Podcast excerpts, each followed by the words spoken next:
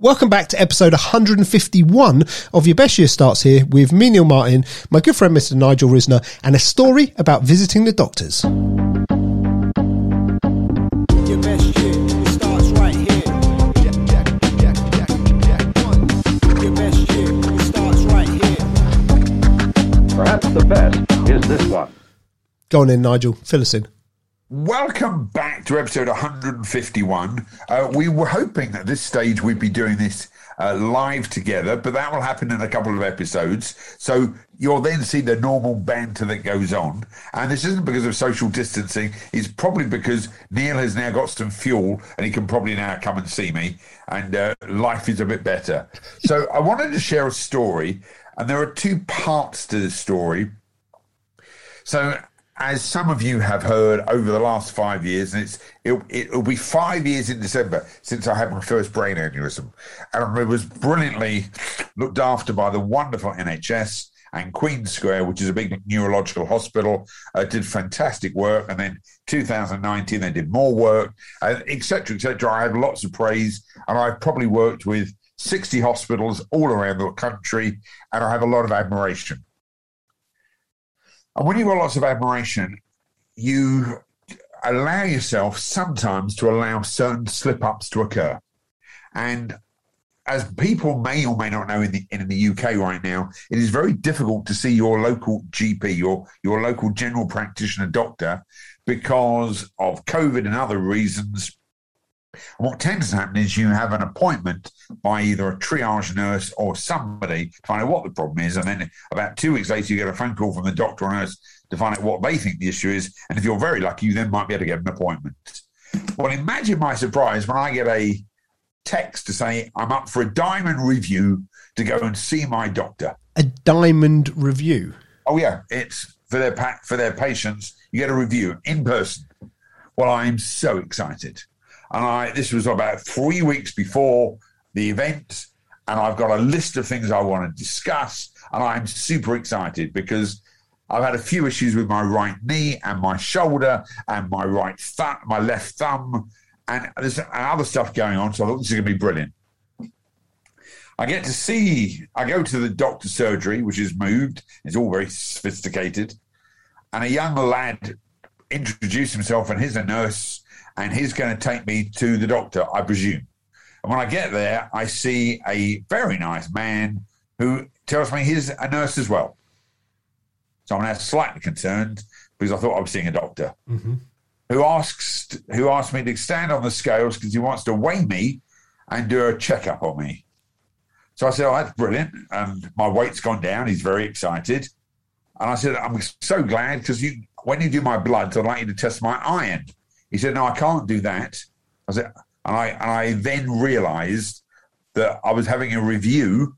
I was not seeing a doctor at all, and he couldn't do anything at all. And when I told him about my right shoulder, my right knee, and my left thumb, and I needed some uh, something for my shoulder, he went, "We can't do any of that. We're just here to do some stuff." So you can have an MOT but not a service. And not, not even no, this wasn't an MOT. This was he was going to look at my car. Okay. Okay. on. You, you can drive in and I can walk around it, but I'm not going to test it properly. Yeah. Okay. How long do you think it took me for me to lose my cool? Um, what had you been doing immediately before you went there? I'm very happy sitting in reception waiting for my name to be called. Okay, Very so because I, I would say from what I know of you, if you're in very happy you, it might have taken you a little while to lose your cool. If you're in, I'm a bit stressed already. It would have been about a nanosecond. So Okay, is it what's less than a nanosecond? Okay? a nano I- nanosecond. I absolutely lost my shit. I, I- I was so aghast with all this. I said, I, got, I think I got weighed in my height check when I was seven. Okay. I mean, I, I was aghast. And what made it worse is that everything he then said afterwards didn't help me and didn't placate me in any shape or form. Mm-hmm. And I literally lost it. I don't even know the language I use. Went to reception, wanted to see the practice manager, who I was told I couldn't, I'd have to write.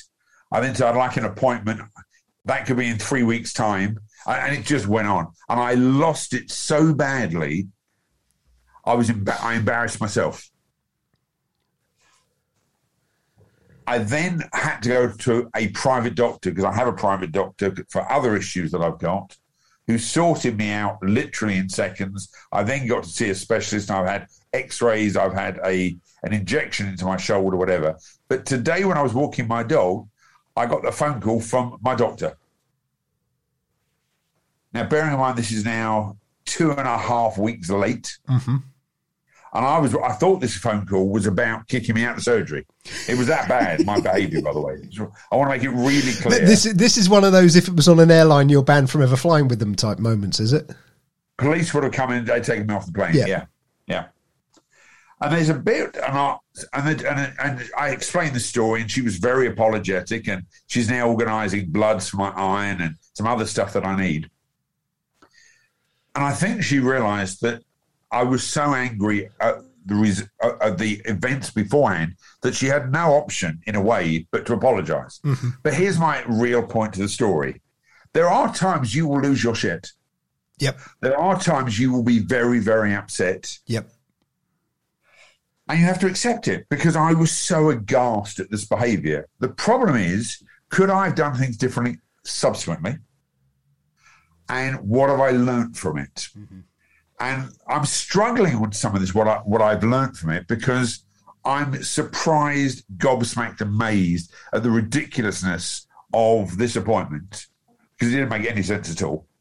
But more importantly, I've had to wait three weeks till someone's called me. So I'm sharing this for everyone, and we're going to have a lot of feedback on this, and I'm going to get ready for the rebuttals, whatever. That if you have pissed off clients and you don't do anything with it, they will share the story. Yep. I mean, I would have gone on social media, but it's about the NHS. It's about doctors. I know they're under tremendous stress. But there's a way that most people don't go to the doctor because they're feeling great. There's a reason why they're going. Well, if you've got people who don't feel great and you treat them like cattle, there's a good chance they will have some issues Yep. because it's an industry which is quite closed and you can't just go elsewhere, they have a bit of a monopoly. I fortunately could walk with my feet. I could vote with my feet and go somewhere else. It appeared to me, and this is the part of the message, that they didn't care. I'm sure they do. As I said, the NHS saved my life. But in that moment, I didn't feel like I was cared for. This is for everyone who's listening. You may have long term clients you have worked with and you think you've got a special relationship with. They need to feel loved, nurtured, cared for.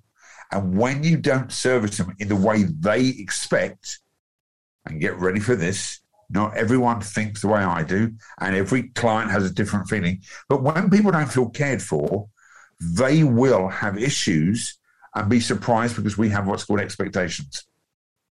I had an expectation of seeing the doctor. I didn't. I should have at that point have gone, okay, I need to leave because this isn't what I expected.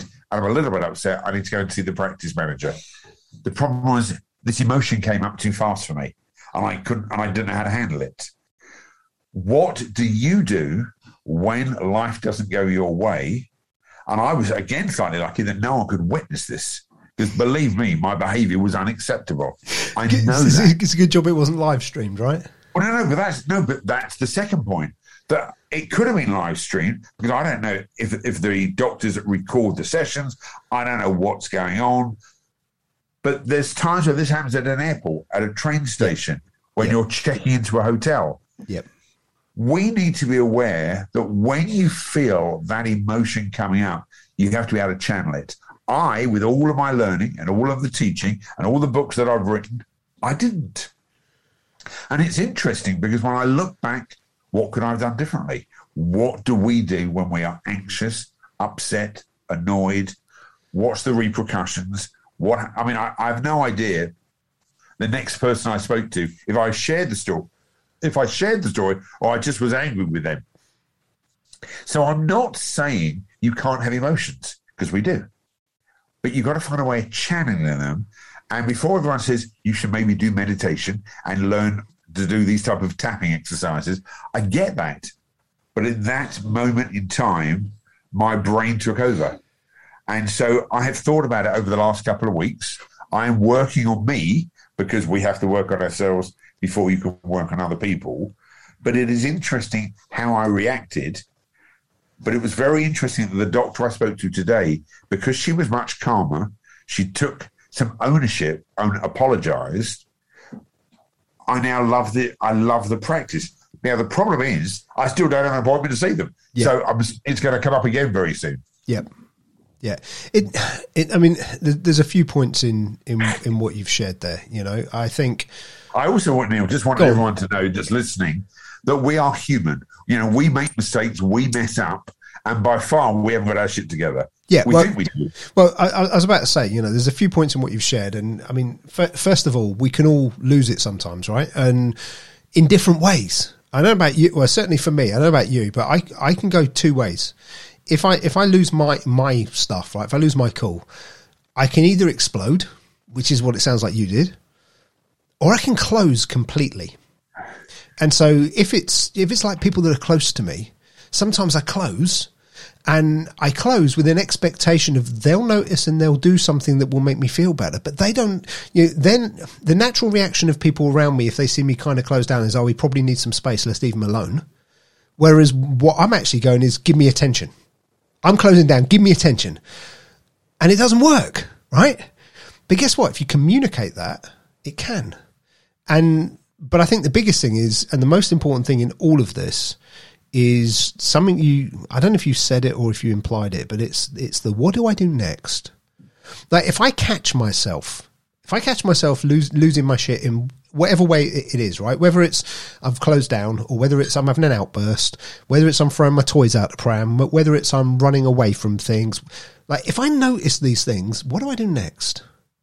And I think for me personally, you know, being prepared to go, okay, I'm I'm in the wrong here. You know, put my hand up, wave my flag, you know, and go, all right, how do I put this right? I think that's probably the most important thing of all.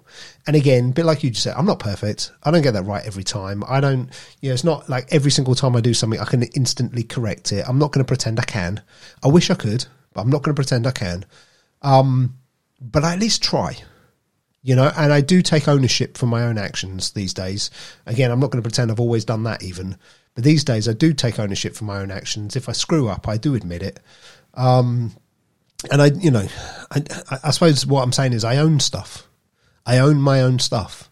And I think one of the most important things any of us can ever do, and I think you know you coming on here and talking about what you just did is it's quite a brave thing to do, because a lot of people listening to this or watching this will be going, no, no, no, that's not the Nigel I know. Well, no, it probably isn't the Nigel they know because the Nigel they know is the one that's bouncing around on stage, putting on silly hats and various other things. But like you said, Nigel is a human being and Nigel goes through every emotion that everybody else does. Neil is a human being and goes through every emotion that everybody else does. If you're listening to this, you're a human being and you go through every emotion that everybody else does. And sometimes your thermostat is off. And I think that's all it is. You know, they're, they're natural emotions and they're natural reactions, but sometimes the thermostat's not working properly. And so they're either underexpressed or overexpressed, which means they seem abnormal because they're not in the range of how most people would deal with most situations or how you would normally deal with most situations. You have these little bits that go outside of normality, and that's what shocks people. And you know, the more you can recognize that in yourself, and ideally before it happens, but even if you recognize it after it's happened, the quicker you can address it, the better. And that's for me, that's it. Well, it's still interesting for me because I keep going back to when stuff happens with E plus R equals O and all the events and my reaction and I take ownership, all of that stuff. There are times where your brain is interlinked with something else and emotions take over and we have to, as you rightly say, we have to own it. But we also have to be aware if this was one of our clients or one of our customers, what would I have done differently? Yep. because I'm sure I wouldn't have spoken to them the same way. Yep. So, for everyone who is listening, be aware that once a year you'll probably lose it. Or, or once a month or once a week or like it's going to be different for different people. But yeah, you're right. It's it's recognized that it will happen, and when it happens, you know, it's what you do next that counts, right? But it's even it's even better than that because we know it could happen.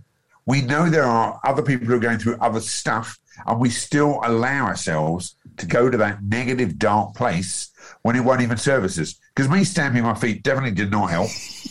I, mean, I, need to let you know, you know, me slamming the door did not help.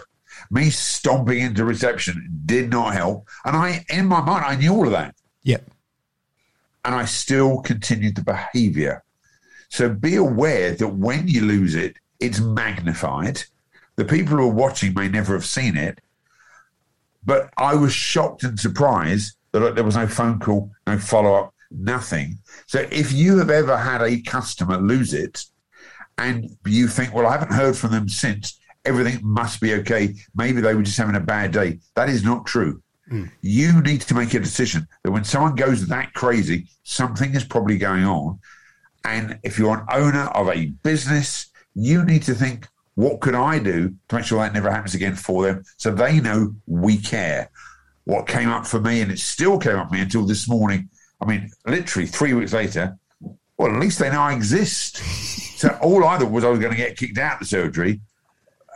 That anyway, that, that's my rant for the week. That's cool. That's cool. And I, it's it's made me think of something that I don't know if we've talked about on this this podcast before or not. But it's one one of the things that I teach from stage, and I've you know I've done with a, a bunch of um, businesses I've consulted for and coached with and whatever. And that's three words: retention is revenue.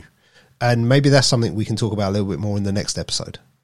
Well, I, I- and what's key to that is we know that. What, which is because we know it's much more important to keep your existing clients happy, and it's easier to service them and try and find new clients. Exactly. And we still do weird stuff Exactly. with new people. Exactly. So let's talk about that on the next episode because there's a number of areas we can go, and Cool. hopefully we might even be doing it live. And we'll see you next week. Be good. Your best shit, it starts right here. So I'm just going to do something very, very quickly here.